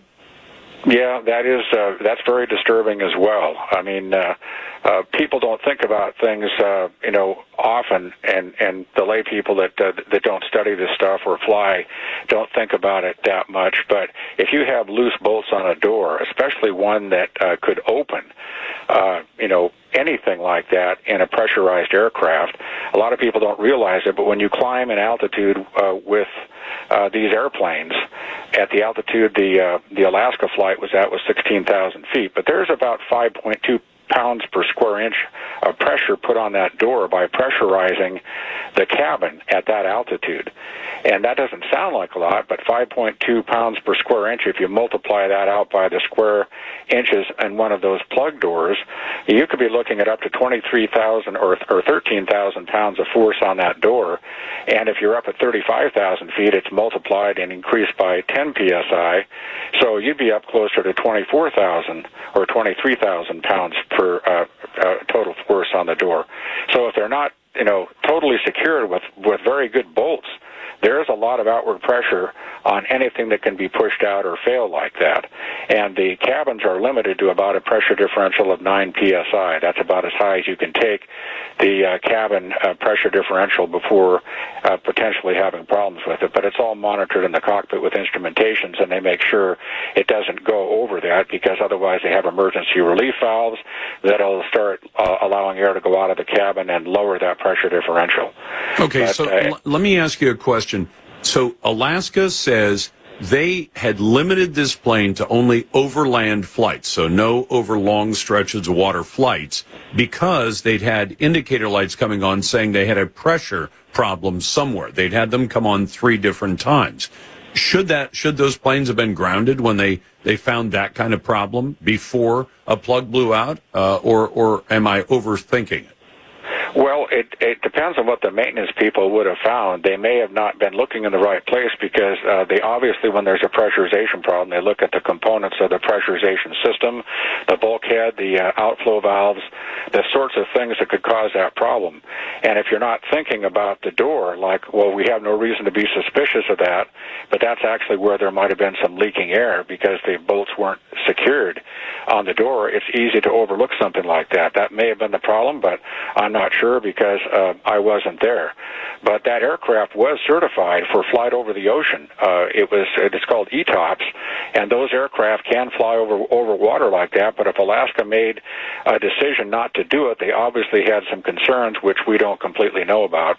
Uh, you know, because we're not not in the company, obviously, but they they were, were aware of, of some sort of problems. Whether they actually narrowed it down at that point, I don't know. It sounds like they didn't. I mean, I think I'll, I, I don't know. I'll speak for myself, Chuck. I've had cars before that I said, well, I'm happy to drive it to work and back, but I'm not driving to Seattle and back because I don't trust my car that far. But if you've got an airplane where you say, man, it's okay for over land, but we don't trust it over water, that sounds like an airplane that shouldn't be in the air. It, you could you could probably look at it that way because the reason why they didn't want to take it over water is because uh, the idea behind a rapid decompression or rapid depressurization of the of the fuselage is if you're up at 35,000 feet, you have to descend very rapidly because without oxygen, your time of useful consciousness is only uh, 30 seconds tops. So you've got to make an emergency descent with oxygen on, and you got to get down to 10,000 feet or lower. And if you're out in the middle of the ocean, where you've got quite a ways to go to your nearest alternate airport, uh, you're going to burn a lot of fuel at that altitude, and that's probably why they don't want to do it. They would be short of fuel required to get to their alternate airport uh, with the ETOPS uh, configuration. So that's why they decided against that. Uh, over land, it's very easy to find a place to live or a place to uh, to land if you had a problem like that and had to make an emergency landing, and you can certainly return to the place you departed from or continue on to some place close by. But if you're over the ocean, you don't have that option, and that's why they decided we're not going to take the chance. Because if something did depressurize and we had to get down to those altitudes, the engines are going to be burning a lot more fuel, and we could end up short of, of uh, where we, uh, how much fuel we need to get to our destination. And yeah, then you got if, a real if you're problem. trying to get to Hawaii, you, you don't have a lot of divert options between the mainland of the United States No, and no, Hawaii that's at true. all. and So- that's true with the w- that's true with the with a lot of the uh, overseas flying too. When you go to Japan or China, you know you're covering a lot of area there, and your options are limited if you have to go down. So Absolutely. That's Chuck Wiese, retired airline pilot and also meteorologist with Global Warming Debunker. Back in a moment. Glad to have you listening to the Lars Larson Show and the Radio Northwest Network.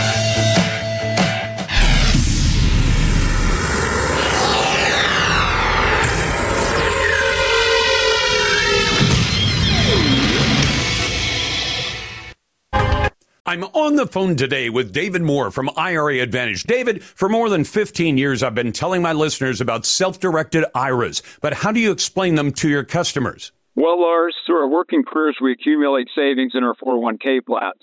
So rather than just rolling those funds over when you leave your job, you may want to think about setting up a truly self directed IRA.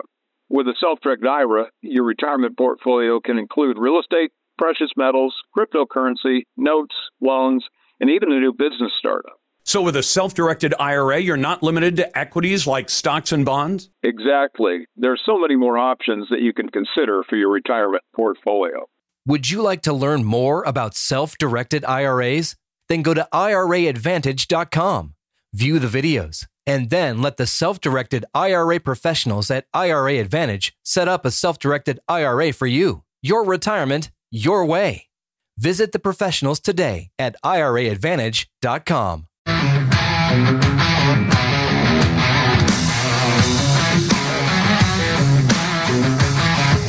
You know, if we keep meeting like this, people are going to talk.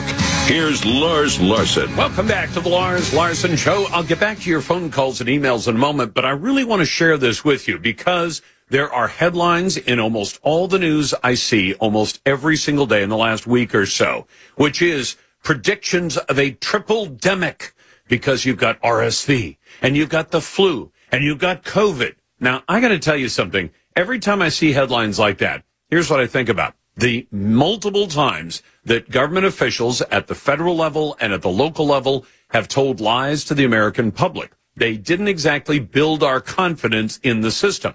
And it seems that every time a politician, usually Joe Biden, wants to get some kind of advantage, you remember that two full years ago, in the fall two years ago, it was Joe Biden who came out and said, we're heading into a winter of death and uh, diminishment, you know, words to that effect. He basically was saying, we're heading into this disaster. Now, does anybody remember that uh, fall and winter? Because it wasn't bad at all. You know, you had flu. We have flu. You have some COVID cases. You have COVID. And these days, I think an awful lot of Americans are viewing COVID either in retrospect or they've always looked at it that way, that this is just a, a, a major kind of flu. Well, let me give you an, a sample of what uh, that's about. And then I'll give you some great evidence from Dr. Brad Spellberg. Love to talk to the guy, chief medical officer for the largest safety net hospital in LA County, which is Los Angeles General Medical Center. You may be a bit stunned by what he has to say, but first, welcome to the Lars Larson Show. If you want to join the best conversation in talk journalism, it's here every single day at 866 Hey Lars. And if you happen to be a naysayer, we're going to put you right to the head of the line. Haven't had any good naysayers yet today, but we usually get them. Somebody who disagrees with my point of view, that's okay. For more than a quarter of a century, I've always said that naysayers will go right to the head of the line. I want to hear the arguments to the contrary if somebody disagrees with me. So you can also send emails to talk at larslarson.com and vote in our X poll. It's now the poll on X or the X poll, uh, formerly known as Twitter. Should Joe Biden fire his defense secretary for keeping a serious hospital stay secret from his boss? If you haven't heard the story already, Defense Secretary Lloyd Austin, who'd gone in for some elective surgery a few days before Christmas and then got apparently terribly ill around New Year's Day and went back into the hospital and was put in the intensive care unit for four days. He spent a total of five days in the hospital. And guess who never got informed that the defense secretary was in intensive care? And that would be Joe Biden in the White House. Instead, Secretary Lloyd Austin's duties were handed off to his deputy Secretary of Defense, um, and she was on vacation in Puerto Rico. So the fact that the White House was kept in the dark about this. Now, see, I think Joe Biden should be fired too, but should Joe Biden at least fire his defense secretary? We could all have, you know, med- we could all have illnesses. We could all end up in the hospital at some point. But at the very least, if you're doing the kind of job that the Secretary of Defense and the responsibilities that the Secretary of Defense has, do you at least owe it to the American public to disclose that, to notify your boss? Heck, if I get sick, I've taken about 12 sick days in 49 years in radio. I try not to get sick. I try to keep myself healthy. And I've been v- relatively successful over the last half century. This guy is in charge of a whole lot more than some simple talk show. He's the guy in charge of America's military. And he decides that when he's in intensive care or heading off to the hospital or having surgery and his deputy is out of the country on vacation, that does the boss need to know about that? Apparently not. You can find the poll at Lars Larson Show and at larslarson.com. But let me get back to what they're telling us about the predictions of a tripledemic. And I think Americans are getting sick and tired of hearing this. Here's the way thehill.com sums it up. Cases of three major respiratory viruses, the flu, COVID-19, and RSV, are surging in America, pushing the country toward a feared tripledemic during its first, first post-pandemic respiratory viral uh, season. Only about one-fifth of U.S. adults say they have received the newest COVID-19 shot. Notice that a lot of Americans have made the decision, and I, God bless them for making their own decision. I made my own decision. I decided I was not going to take the jab, didn't need it, and didn't, and saw some disadvantages to taking the jab. That's my point of view. Now, there was a time when people got screamed at for making that decision. I've always made it clear it is your decision. It's my decision. It's my wife's decision whether or not to take that shot. We've chosen not to do that. The uptake for the previous bivalent shots was similarly low, and many Americans likely have not been immunized since getting their first doses back in 2020, late 2020, and early 2021. I just decided not to do it at all. I've had it once. It's no big deal. So, a serious case of the flu is what it is. So here's Dr. Brad Spellberg, chief medical officer of one of the largest safety net hospitals in LA County, LA General Medical Center. That means that's where an awful lot of people go who do not have as much insurance as most people do. Uh, and that is the place where you drop into the safety net. Here's what Dr. Spellberg says. We are continuing to not see COVID pneumonia. We are not seeing patients getting admitted to the ICU with pneumonia. We are not seeing patients get intubated because of COVID. Now, this is a guy who's part of the medical establishment. He's the medical chief medical officer for Los Angeles General Medical Center. He said there is certainly community COVID spreading. COVID is a winter virus. There are also community in the community other viruses spreading because those respiratory viruses happen in the winter months. COVID is not going away. It is endemic. It is one of the many endemic viruses, which in my mind does not distinguish itself from other viruses. Frankly, I'm kind of more afraid of influenza than I'm at COVID at this point. The guy I'm quoting is Dr. Brad Spellberg at LA General Medical Center. And if you look at the numbers, he says, that we've seen in our hospital, they are below this year the level they were last year at the same time, and considerably so. And with milder diseases, even than we are seeing last year, which was milder than the year before that, which was much milder than the horrible winter of 2020. So everybody just relax. Now, I can tell you that it, uh, from personal experience that a couple of years ago, saying that, and a lot of us said that, I said, look, it's a serious case of the flu. It is a different kind of flu in COVID, but it's not a reason to shut the entire economy down, as so many states did. It is not a reason to go to catastrophic kinds of precautions, like, say, Governor Gavin Newsom did in California, where he literally told people you can't leave your home, you can't go for a walk, you can't run your business, you can't go to church.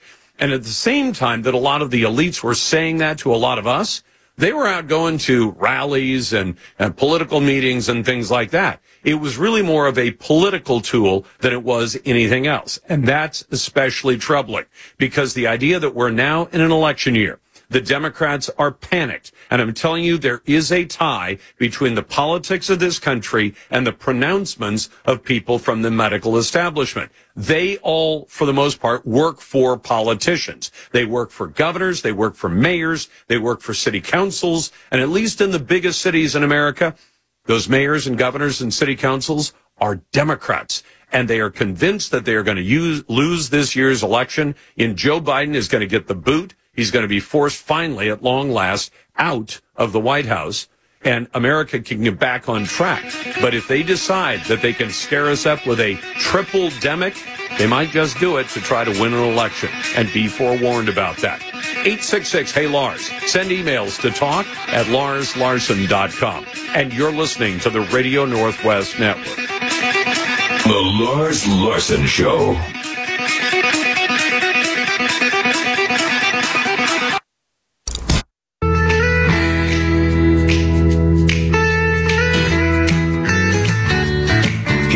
Best investment in talk radio. And it's free. Lars Larson. Welcome back to the Lars Larson Show. It's a pleasure to be with you. And I've taken a position on the Ukraine war that is not the most popular one in some circles because I've said I want to know what our national security interest is. I also want to know what the end game is and what anybody considers success. And until that happens, I don't want to see more tens of billions of dollars uh, shipped off to Ukraine.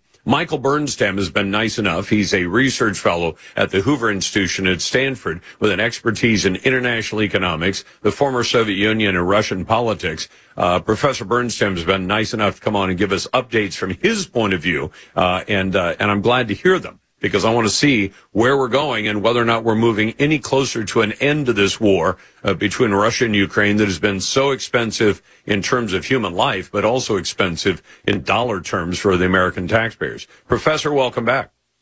Thank you and Happy New Year to your audience. Happy New Year to you as well. Professor, are, are we getting any closer to an end? And, and what is the end game? Let me give you a very bad answer, unfortunately. There is no end game we are not closer to the end. This is an unwinnable war by any side. And there is no end in sight. If you look at the Iran-Iraq war in the 80s, it lasted eight years and ended with both sides were exhausted and million lives were lost. This is a sad lesson from history. When you look now at the Hamas-Israel war, you will see that we're talking about the future administration of Palestine after the end of the war. So we're thinking in terms that we know that there is something we can call the end of the war, what we can call after the end of the war. Here in Russia, Ukraine, we don't have the the things that we can call after the end of the war. We don't know when it will end. We don't know how it will end. And when we ask the uh, United States administration, it is clueless because there is no answer. And so, does it make sense in that case then to sue for peace, or are we just just yoked to this thing for the next several decades? Unfortunately, there is no peace because Russia expressed its desire to the uh, a lot of lands of the for not only just of the former Soviet Union, and some of them are now members of the NATO and were obligated to defend them, but they want again back the entire Eastern Europe. They they have this kind of a millenarian uh, vision of the world, uh, which no one uh, would be uh, would agree to surrender to. So there is no end until the regime change in Russia.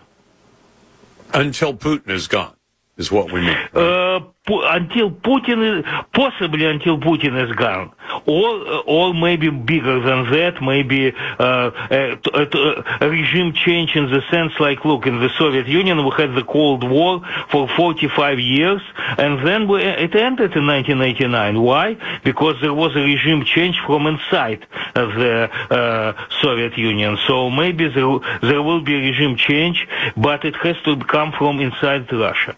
And there's no middle ground compromise that could be reached between Ukraine and Russia to say, let's just stop the fighting. I mean, officially, we're still at war in, in Korea, aren't we? Right, exactly. And it is possible, one of the possible scenarios is to freeze it. But with the Koreans, everyone agreed that the 38th parallel is something that uh, uh, both sides from time to time they shoot at each other, so send missiles. But don't forget 28,000 of U.S. GIs, U.S. Uh, soldiers and officers are in South Korea. So we don't want to send, and that's what preserves peace there. We don't want to send 50,000 or 70,000 American troops in Ukraine.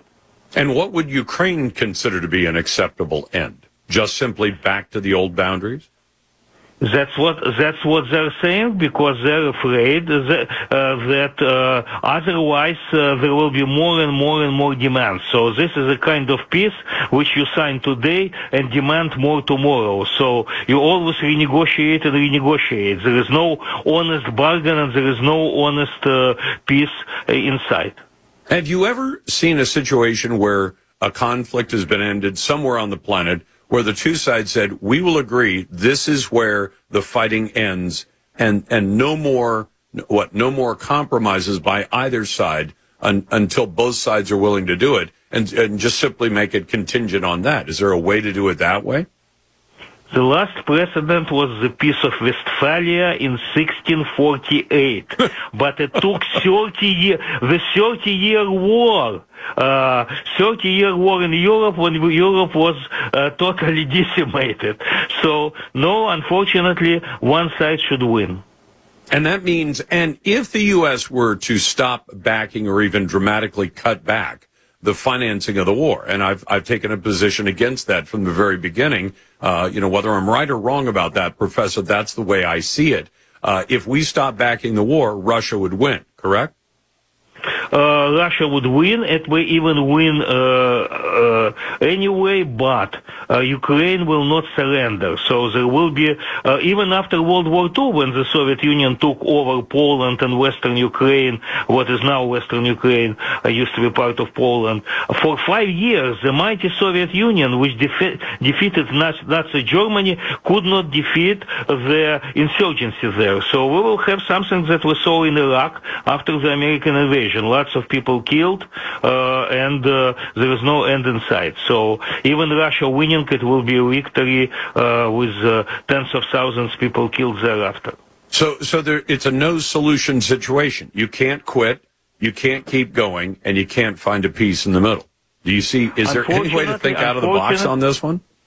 Unfortunately, you've just put your finger on it, and unfortunately, it's just uh, uh, the best the best possible outcome would be a low intensity warfare at this uh, line of separation, both sides exhausted, low intensity, fewer casualties, and waiting until the regime change in Russia. And America keeps on shipping tens of billions of dollars into Ukraine. And America keeps on shipping, and the European Union keeps on shipping, and uh, uh, they could use also the frozen Russian funds uh, that uh, to finance the war, will which will be some sort of a, a, divine justice in this. But generally, there is no there is no good outcome there. Well, and when you mention Europe's contributions, Europe was never enthusiastic about supporting in this case. In any in any case, what were they? Well, no, there, there, uh, actually Germany is the greatest supporter there, and now, of course, uh, uh, people vote uh, with their own joining the NATO. Finland and Sweden, which used to be neutral, now have joined the NATO because they're afraid of Russia, because they understand that Russia will not stop that Russia on this march. So where do we go from here, Professor? This this just sounds like a terrible situation where there's well, going to be continued loss of life and continued costs. Unfortunately, yes, yes, it's a it's a long war. It's a terrible situation. It's a global tragedy, and the best possible outcome would be just kind of to freeze it somewhat with a low intensity warfare along the lines of separation. Okay, so does Putin try to amp up the level and say, well, then we're not going to have low intensity? I'll start using more powerful weapons. Uh, he he he will run out of money uh, because oil prices are declining, natural gas prices are declining, and Russian exports are declining. And uh, he uh, now has a huge budget deficit, uh, which is very difficult to finance. And uh, there are some domestic problems there. So, it, but he will he, he he he may try to escalate. So this is this is a very difficult situation. Professor, it's always a pleasure, and Happy New Year to you and yours. Right. Thank you. Same to you. Thank you, sir. That's Michael Bernstam, a research fellow at the Hoover Institution at Stanford University. He's got expertise in international economics, the former Soviet Union, and Russian politics. Your phone calls and emails are welcome too at 866 Hey Lars. That's 866 439 5277. Naysayers go to the head of the line. Emails go to talk at larslarson.com. And you're listening to the Radio Northwest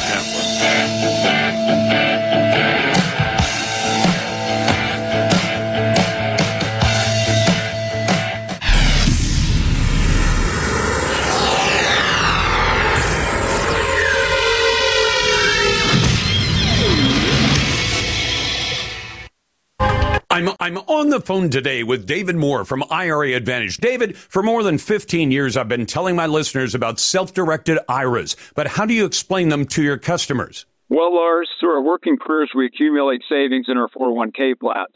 So rather than just rolling those funds over when you leave your job, you may want to think about setting up a truly self-directed IRA.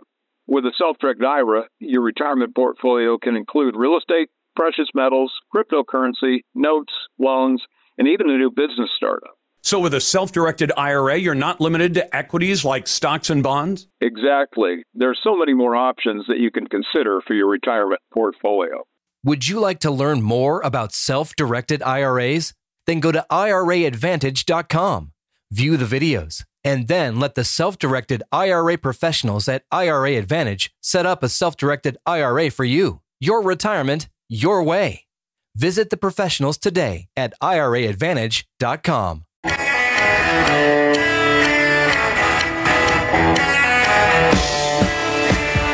No need to adjust your volume. He's just that loud. Lars Larson. Welcome back to the Lars Larson Show. It's a pleasure to be with you on a Monday, live on the Radio Northwest Network. This year celebrating 24 years of service to the Pacific Northwest states of Oregon, Washington, and Idaho. This segment of the show is brought to you by the home power generating folks at ProTech Power. Make sure your loved ones are safe when the power goes out, and it does, and it's likely to go out a whole lot more in the next five to 10 years. 541 ONA Gen. That's 541 ONA Gen. Let's go to Gordon in Seattle listening on KVI. And if you want to listen, uh, if you want to dive into the best conversation and talk journalism, it's here every day at 866-439-5277. Gordon, what's on your mind today? Uh, the, the, disintegration of our school system. Uh, there's a big flap about when Nikki Haley didn't know what what caused the Civil War. Everybody says it, it was caused by by slavery. No, the only reason slavery was even brought up was the Emancipation Proclamation that was given out to keep England out of the war, and uh, and and that's that's just pure history. The only reason slavery was ever mentioned was was was the Emancipation Proclamation about midway through. That was to keep England, England out of the war. Well, except that Gordon, the the fight was largely about slavery. There were states' rights issues, there were economic issues, there were a lot of other issues. But you know, I, I think you're you're taking a page out of Joe Biden's book because Biden. I mean, I don't think much of Nikki Haley as a candidate uh, for a whole bunch of reasons, and not because she made a stupid gaffe about the Civil War. And I think it was a stupid gaffe. She knew it was about. She knew that slavery was one of the the, the signature issues within that. Now, if you said this war was no, all about slavery, no, it, it was the reason. Look, the South fired on Fort Sumter, and that started. And the reason that was was because the import taxes because England uh, they, they can only sell their cotton to England, and and then they, they couldn't bring anything back in because it, for the for, because the import taxes import taxes and the U.S. government at that point was running a tremendous surplus. No, the, the South the South South started the war, and it had nothing to do with slavery. Okay, had, I don't, agree, I don't do agree. With, I don't agree with you, Gordon. And my reading of history is different than yours. But like I said, I'm always glad to have naysayers. Uh, but but to say it had nothing to do with it, I don't think makes any sense. I don't think that's factual. No, no, I, I didn't. I didn't say it had nothing to. It, it, you just did it, say it had nothing to do. No, it had nothing to do. In the start of the war, had nothing to do with slavery. In fact, the South even offered to free all the slaves, uh, uh and uh, and and and North kept attacking. No, slavery w- was not an issue at the start of the war. It only became an issue during the war because the Emancipation Proclamation to get England out of out in of the 63, war. right. England. In 63. 1863, yes. correct? Oh God, I can't. Uh, hey, look. It, it, was. It was right about my my my, my, my education was back in the fifties, and, and I remember mm. very clearly when I was being taught in high school that that the the war was was was started by the South because of of the uh, taxation of uh, import dues be, because the North couldn't take all the cotton produced in the South, and so they had to sell it to England. And guess, and, uh, and guess where it's going now? It's going to China instead. Our new masters, right? Oh Jesus! No, no, yeah, no! Don't get me going on that. yeah, and, and don't don't use his name. But I, I appreciate the call, Gordon. Thanks very much. Eight six six. Hey Lars. That's 866-439-5277. Send your emails to talk at larslarson.com. Our our X poll today I got to get used to calling it the X poll instead of the Twitter poll. Should Joe Biden fire his defense secretary for keeping a serious hospital stay by Lloyd Austin in the hospital in intensive care, keeping it secret from Joe Biden? I guess it, it tells you more than maybe you wanted to know about the fact that the Biden administration has Joe Biden as a sock puppet up front to pretend to be president of the United States. He's apparently not aware of what's actually going on with his, within his own administration. Now, would you expect that if the defense secretary knew I'm going in for surgery on December 22nd, I'm going to have some elective surgery, then he goes home and he's not feeling great a week later. And he decides he has to go back to the hospital. He was apparently in incredible pain, and we still don't have details uh, about what exactly is wrong or was wrong with Lloyd Austin. But spending four days in the ICU, I think would indicate to you there was something seriously wrong with Lloyd Austin. Has that been fixed? We don't know. And to some extent, I know that people will say, well, your medical concerns are your private business. And in fact, Lloyd Austin has come out today and said, Hey, my, my medical concerns are my private business. Not when you have a job like defense secretary. It certainly isn't when you have a job like president of the United States. You'll recall that Ronald Reagan had some health concerns during his time in office. Jimmy Carter had uh, had hemorrhoids when he was in office, and uh, and so every single time, I think when you decide to take on the job of president of the United States or Secretary of Defense, that you give up a certain amount of your privacy. If there is something seriously wrong with you, and apparently four days in the ICU would tell me there was something seriously wrong with Lloyd Austin, you don't just say, well, my, my, my subordinate, the deputy, deputy secretary of, of defense will be in charge while I'm gone. And she's off sitting on a beach in Puerto Rico. She's on vacation and supposedly she's running the show because her boss is sitting in the intensive care unit of the hospital. That one makes no sense. Today's X poll is brought to you by Ultimate Truck Services. Find them at ultimatetruckservice.com. You're listening to the Radio Northwest Network and the Lars Larson Show. The Lars Larson. With me on the phone today is David Moore with Equity Advantage. David, for more than 15 years, I've been telling my listeners about 1031 exchanges, but how do you explain it to customers? Well, Lars, 1031 exchanges are over 100 years old at this point. They allow people to exchange out of one property into another, keeping their equity intact. For example, let's say you own an apartment building and you'd like a larger one. You could sell the property, pay the tax, or you can do an exchange deferring all capital gains tax.